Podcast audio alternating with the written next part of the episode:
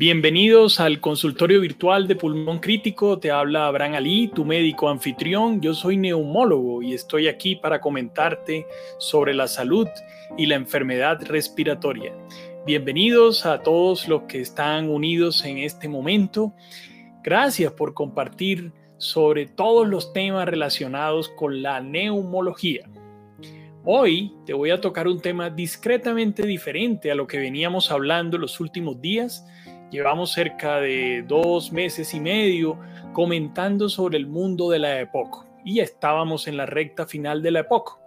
Pero antes de terminar el año, quiero tocarte dos temas que pueden ser muy importantes para ti. El primero de ellos es la secuela de la COVID. ¿Qué impacto genera la COVID-19 sobre los pulmones, sobre el sistema respiratorio? Y ese es el tema que vamos a tocar hoy. Adicionalmente, te invito de antemano a que dentro de una semana te unas a este consultorio virtual porque tengo una invitada que podrá enseñarte muchísimo sobre lo que es vivir una enfermedad respiratoria, vivir unida a un respirador. La paciente que voy a invitar la próxima semana estuvo durante cuatro años unida a un respirador, enclaustrada, sin tener formas concretas de comunicarse con las demás personas. Y ella nos comentará cómo fue la experiencia de lograr decirle al grupo médico, yo estaba entre las personas que la atendían a ella, que efectivamente su cerebro estaba bien, que ella tenía un cerebro funcionante y que solamente su cuerpo estaba paralizado. Entonces, eso es dentro de una semana que vamos a comentar sobre ello.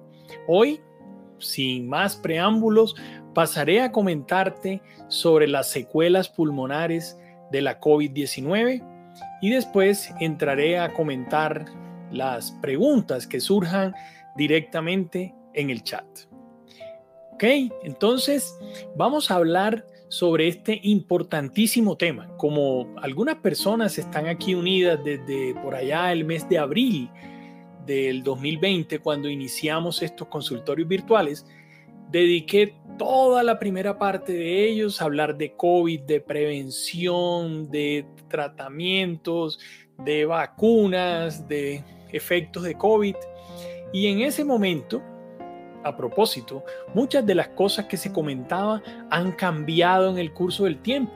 Algunos pacientes me han dicho que habían estado escuchando esos consultorios y que habían datos que no eran tan precisos. Y claramente, la forma, la velocidad en la que ha cambiado la COVID-19 lleva a que mucha de esta información que en ese momento la dábamos como certera, hoy en día sea discretamente diferente. Como estamos en épocas de vacuna, te invito a que escuches el consultorio virtual de ese momento sobre vacunas y el podcast sobre vacunas que sigue siendo absolutamente vigente.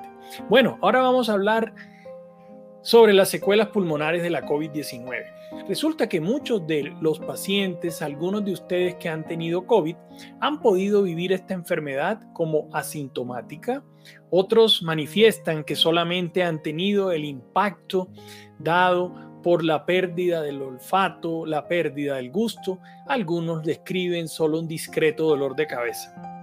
Otra parte de los pacientes han tenido mucha tos y un cuadro respiratorio que en ocasiones ha cursado con ahogo.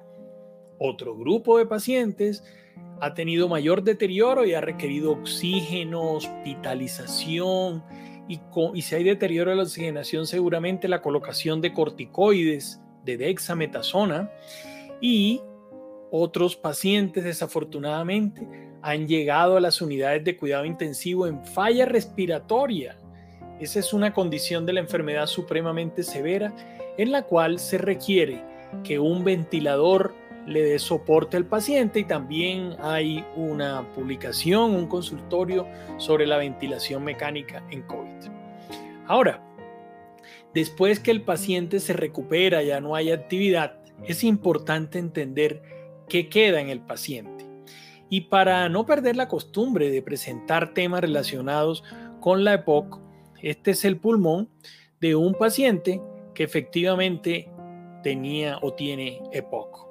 En él vemos características que ya les he enseñado en los consultorios previos, en los cuales hay un aumento del volumen pulmonar. Eso significa que desde la zona superior del pulmón, desde lo que se llama el ápice del pulmón, hasta esta parte inferior en la cual está el diafragma, hay un tamaño pulmonar supremamente grande. En este caso, este paciente que tiene el diafragma plano, indicando que efectivamente tiene aire atrapado dentro del pulmón, tiene un engrosamiento de los bronquios y esta zona del pulmón se ve un poquito más blanca. Este paciente tuvo COVID. Y no fue un COVID supremamente importante. Miren que cuando se compara con el otro lado, la diferencia es discreta. Ahora, en la parte lateral del pulmón se puede ver que esta zona posterior del mismo se encuentra más blanca, mostrando que eso corresponde a la neumonía del COVID en un paciente que tenía el pulmón agrandado con enfisema discreto, lo cual significa que se ve menos blanco de lo que se observa en pacientes que no sufren de COVID. Ahora, acá se encuentran imágenes de secuela esto fue lo que le queda a un paciente en la periferia del pulmón luego de haberse curado de COVID. En este caso, hay una imagen de discreto eh, engrosamiento del bronquio y además queda un infiltrado que los médicos y los radiólogos denominan en vidrio esmerilado, porque a través de él uno nota que hay pulmón, pero no es claro, no está bien delimitado el pulmón en esta zona. Eso queda como secuela de COVID. Esas son lesiones persistentes en los pacientes. En este caso, en la parte posterior del pulmón también pueden observar ese tipo de lesiones que son fibróticas, son duras, son engrosamientos pulmonares. Y en otras áreas, casi siempre, miren, está en los bordes del pulmón. Esta es una escanografía Acá se encuentra el corazón del paciente y toda esta imagen negra corresponde al pulmón. Esta parte posterior del pulmón debería ser igualmente negra y efectivamente no se encuentra de esa manera. Se encuentra un poco más blanca. Todo eso son lesiones que persisten durante muchos meses hasta el momento en lo que hemos visto en pacientes con COVID.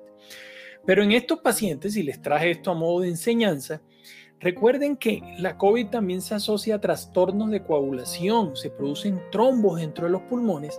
El mismo paciente anterior se evaluó para ver si tenía trombos y efectivamente no se encontraron. Estas son las arterias pulmonares, son los grandes vasos que van hacia los pulmones que no tienen trombos en este paciente.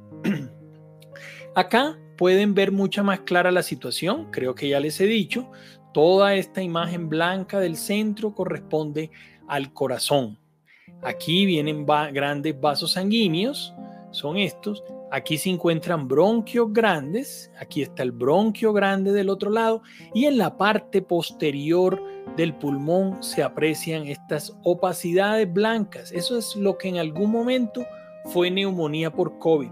Este paciente lo vi en consulta varias semanas después de tener superado el COVID y todavía tenía esas lesiones que parecían neumónicas y que duran durante mucho tiempo. Si ya han logrado aprender un poquito a mirar el TAC, todo esto blanco que se ve corresponde efectivamente a lesiones de COVID. Ustedes los pacientes preguntan con frecuencia, ¿y qué pulmón se me alteró? ¿El derecho o el izquierdo? Generalmente la COVID afecta a ambos lados del pulmón. Miren, todos estos son lesiones parchadas que casi siempre se encuentran en la periferia y como les dije, se leen como vidrio esmerilado, pero también se leen en otros casos como fibrosis pulmonar. Estos eran las imágenes radiológicas TAC de lo que le queda a los pacientes con COVID cuando han tenido compromiso pulmonar. Pero por otro lado, uno evalúa al paciente con un examen que se llama Caminata de 6 minutos. Así se escribe médicamente, es una sigla que utilizamos C6M. Y aquí es importante medir cuánto camina el paciente en seis minutos, diciéndole que camine rápido en una zona perfectamente cubierta, en una zona en la cual no hay corriente de aire y hay una terapeuta acompañándolo. Miren lo siguiente, de acuerdo a la edad de este paciente, yo lo vi hace una semana, tiene 53 años en este momento, sobrevivió a una COVID muy severa que lo llevó a ventilación mecánica. Él debería caminar 563 metros en 6 minutos. Cuando se le hizo el examen, camina solamente 377 metros, o sea, está en 57% de la posibilidad que él tiene de lo que debería realmente caminar. Aquí hay muchos datos, no es necesario que ustedes revisen todo, quería dedicarme solo a comentarles sobre que hay exámenes capaces de medir de un modo fidedigno cuánto es la cuánta es la capacidad del paciente para deambular. Aquí se miden otras cosas, ahogo, la fatiga de los miembros inferiores, la frecuencia cardíaca, la saturación, la frecuencia respiratoria y la presión arterial. Pero hay algo que probablemente tú como paciente o familiar de paciente no estás acostumbrado y es saber esto. El suplemento de oxígeno es muy importante. Miren que este paciente, por la secuela de COVID, requiere 4 litros de oxígeno por minuto, un alto requerimiento de oxígeno. Y hay otro detalle importante a destacar. Con esos 4 litros, el paciente oxigenaba 99%, pero cuando acabó de caminar a los 6 minutos, su oxigenación se vino abajo y lograba solo oxigenar 63%. Esto habla de la severidad de la enfermedad del paciente y todo lo que tiene hacia adelante para lograr una recuperación con rehabilitación. Ahora, el otro examen que uno pide para evaluar el paciente se llama curva flujo-volumen. Esta curva flujo-volumen tiene varios componentes. Este que está aquí es el más importante en el caso de secuelas de COVID este se llama la capacidad vital forzada. Es la cantidad total de aire que un paciente es capaz de expulsar en una expiración fuerte. Cuando bota todo, este paciente logró botar 2 litros y 190 mililitros o 2190 mililitros. Este dato corresponde al 53% de su capacidad respiratoria esperada. Entonces fíjense que con la caminata tenía 57% y con esta capacidad de botar aire 53%. La COVID no es tontería, genera un impacto terrible en los pacientes que realmente tienen daño pulmonar. Y como no sabemos quién va a hacer daño pulmonar, las medidas de prevención siguen siendo la clave, aun cuando tengamos ya la vacuna. Ahora, otra cosa es medir algo que se llama volúmenes pulmonares. Todo esto se hace o lo hacemos en la Fundación Neumológica Colombiana en Bogotá. Entonces, esos volúmenes pulmonares miden esto, que es TLC, esto no es Tratado de Libre Comercio, no, esto se llama capacidad pulmonar total en inglés. ¿Cuánto es realmente el tamaño del pulmón. Entonces, como la COVID tiene las secuelas que tuviste previamente, que te mostré en las imágenes, lo que sucede es que el pulmón se vuelve pequeño. Entonces, este paciente, por este tipo de medición, el pulmón de él solo tiene un volumen de 3 litros, que corresponde al 51% del volumen total esperado. Entonces mira que todos los exámenes de él le ajustan a que la función, su capacidad respiratoria se le bajó a la mitad. Ahora, el otro examen importante se llama la capacidad de difusión de monóxido de carbono.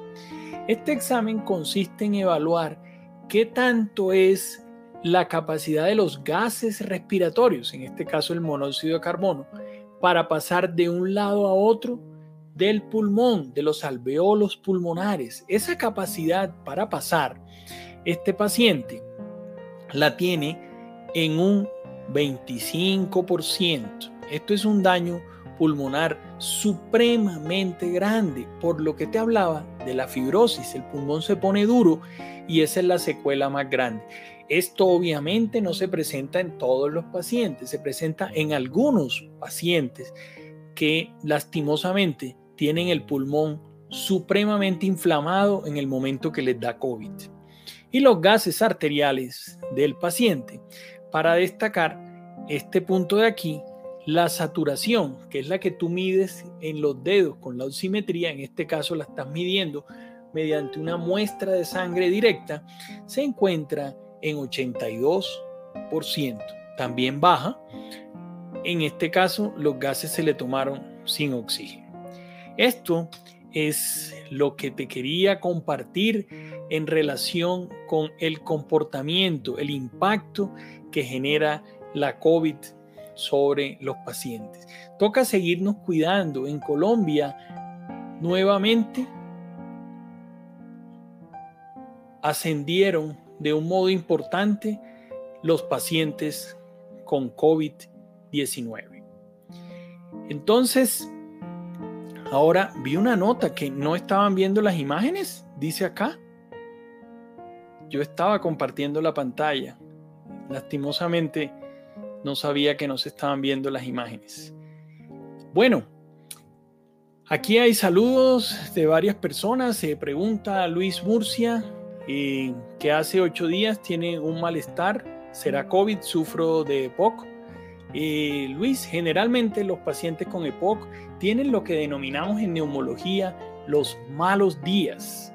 Los malos días son asociados a ahogo, a malestar por parte del paciente, pero no significan una exacerbación propia de la EPOC. La EPOC es una enfermedad que varía en su comportamiento día a día. Ahora, no sé qué es malestar para ti. Si en esta época de COVID tienes dolor de garganta, tienes fiebre, dolor de cabeza y mayor dificultad para respirar, es necesario evaluarte con pruebas para COVID.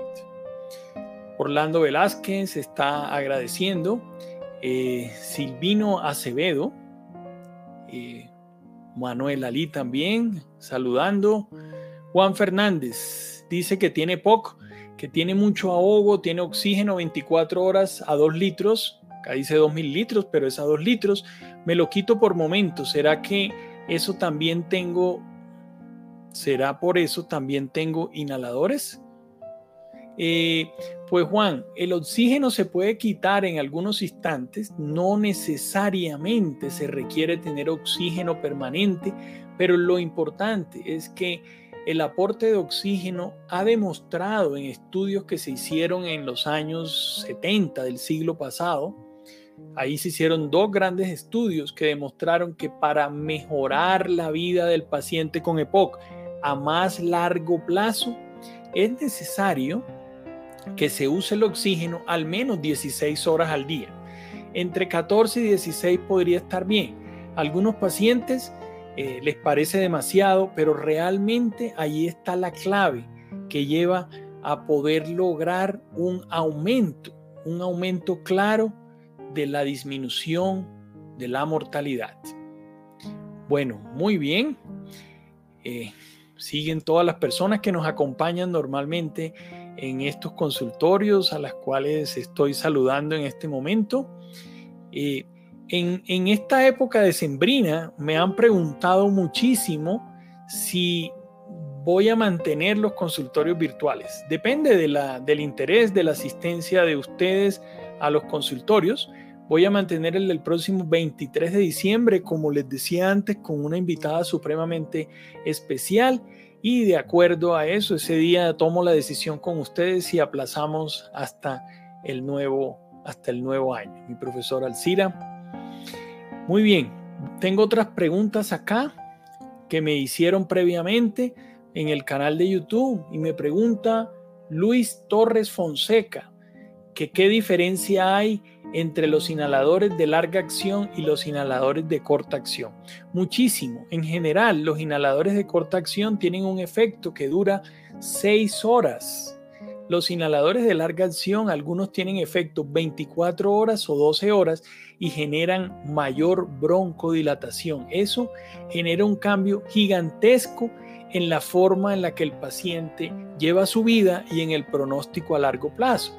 Por eso siempre les he insistido que la mayoría de los pacientes no puede ser tratado en el caso de la EPOC solamente con un inhalador de hiperatropio que algunos lo necesitan cuatro horas y que deberían haber otros medicamentos que acompañaran su tratamiento.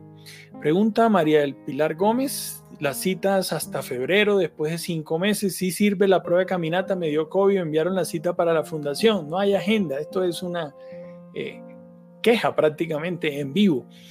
Sí, lo que sucede con este tema es que durante la pandemia, muchísimos pacientes no se hicieron las pruebas que necesitaban, la mayoría de los pacientes con EPOC no salieron de sus casas y en este momento en las instituciones pulmonares de todo el país hay un sobrepedido de este tipo de pruebas. Pero tu respuesta, María del Pilar, es que la caminata de seis minutos es determinante, supremamente importante para saber cómo rehabilitarte dado que tuviste, si tuviste COVID. María Eugenia Cabrera, Mm, me faltó decir que tiene 68 años, apenas 7 meses que pasan, se puso mal, no COVID, se inicia toda una presencia de neumonía.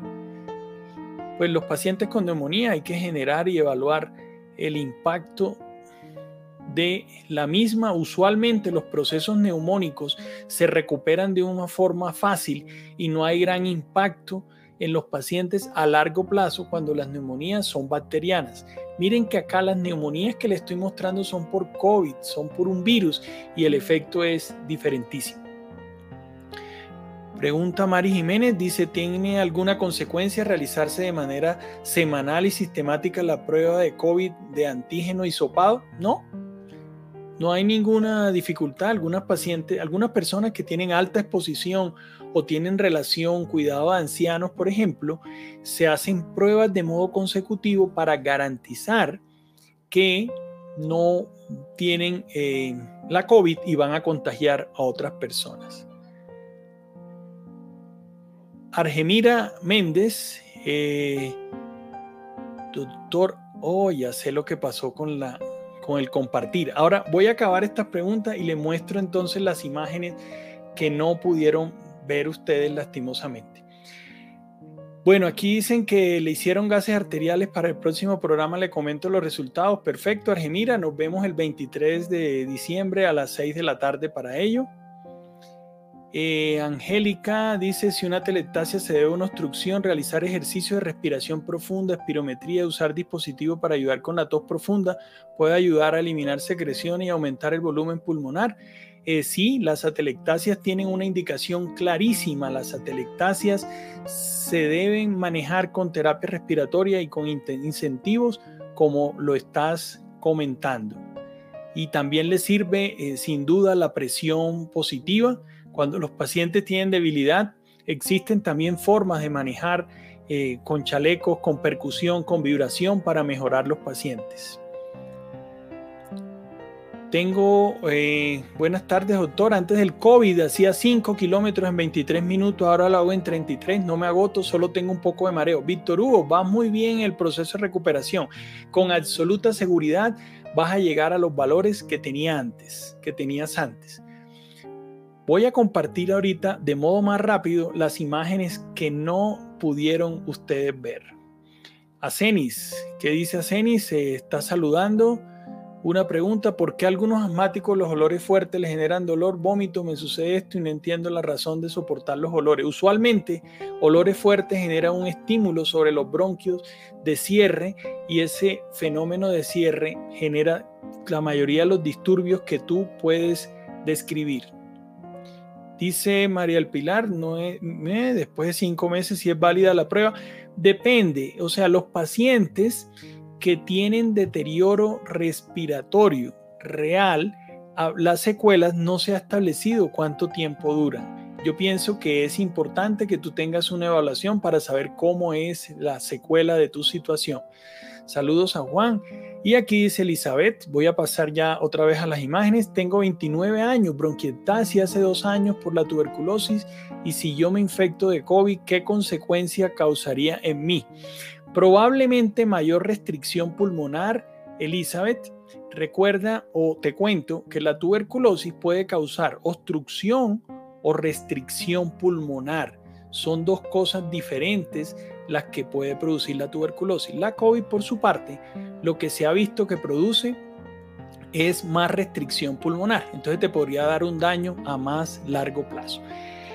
Como no estaban viendo las imágenes, me disculpo por ello, aquí les presenté esto. Este es el pulmón de un paciente con EPOC, es un pulmón eh, supremamente grande que va desde aquí, desde la punta del pulmón hasta la parte baja del diafragma y es muy grande el tamaño del mismo. En la parte lateral también se ve el diafragma plano y acá en la parte de atrás fue donde les mostraba las opacidades pulmonares que corresponden a COVID. Y en estos TAC, aquí está el corazón del paciente y todas estas lesiones opacas corresponden a neumonía por COVID y aquí también en este caso están en la parte de atrás. Este paciente tiene unas opacidades más severas distribuidas en diversos sitios y esta era la imagen tomográfica donde les mostraba que esta era la arteria pulmonar y la arteria pulmonar no muestra trombos en ningún sitio y la sangre fluye de forma correcta. Todo esto que está aquí es la forma en la que se dibuja el corazón. Y aquí este paciente tiene unas secuelas mucho mayores de COVID, lesiones pulmonares posteriores. Acá, neumonía nuevamente posterior, aquí lateral. Y acá les comentaba, cuando creía que estaban viendo las imágenes, que los pacientes tienen lesiones periféricas importantes. Esta es una caminata de seis minutos en el cual el paciente debía caminar 563 metros y realmente caminó 377 metros a pesar de tener oxígeno a 4 litros. Y cuando acabó la prueba, inicialmente tenía 99% de saturación y al acabar la prueba tenía 63% de saturación. Aquí les mostré la espirometría que tiene un funcionamiento de 53%, los volúmenes pulmonares, que es el tamaño global del pulmón, qué tan grande es el pulmón, 51%. Este es el tamaño que debería tener el pulmón del paciente y miren solamente hasta dónde llega el tamaño del pulmón, la mitad del tamaño pulmonar como secuela de la COVID.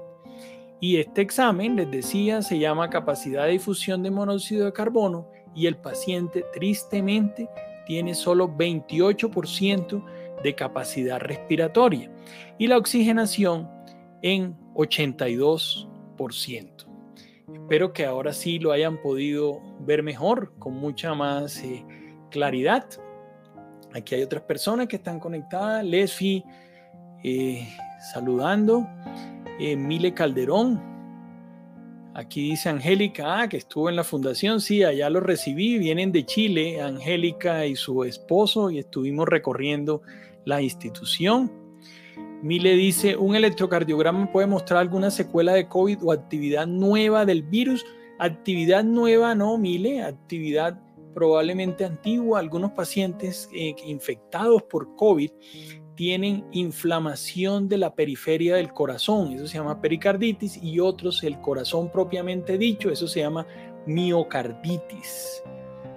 María Eugenia, eh, un mensaje, bueno, no sé dónde lo mandaste, pero lo reviso a alguno de los sitios que tenemos. Pregunta Jaime si es cierto que las personas que han tenido COVID después no les vuelve a dar. Eh, falso Jaime, ya hay muchísimos casos demostrados de personas que tienen COVID nuevamente. Tengo un caso cercano de un paciente que le dio COVID y de modo extraño, porque usualmente pasan al menos tres meses, este paciente le dio COVID al mes y están las dos pruebas positivas. Eso tiene todo el debate, que si la prueba eh, se relaciona con que es una huella del anterior, eh, o que la prueba quedó mal tomada. Hay muchas condiciones, pero este paciente de que hablo tuvo síntomas en la primera parte y síntomas en la segunda ocasión y ambas pruebas positivas. Entonces, eso es lo que se está presentando. Entonces, el hecho de haber tenido COVID no te protege de un modo claro, por eso hay que seguir utilizando las medidas de precaución para ello. Bueno, llevamos media hora de consultorio. Mm, tuvimos el accidente de no haberles compartido la pantalla, eso fue mi responsabilidad. Abrí la presentación de PowerPoint y no compartí la pantalla, pero espero que la hayan podido ver en la segunda parte. Nos vemos en una semana con el tema que les dije, paciente en falla respiratoria en un ventilador durante cuatro años. Ella nos va a acompañar aquí, es una explicación bastante interesante de lo que le sucedió y espero eh, que estés presente dentro de una semana juicioso y podamos decidir entre todos si eh, seguimos los consultorios o cuándo los retomamos. Saludos, buen resto de semana.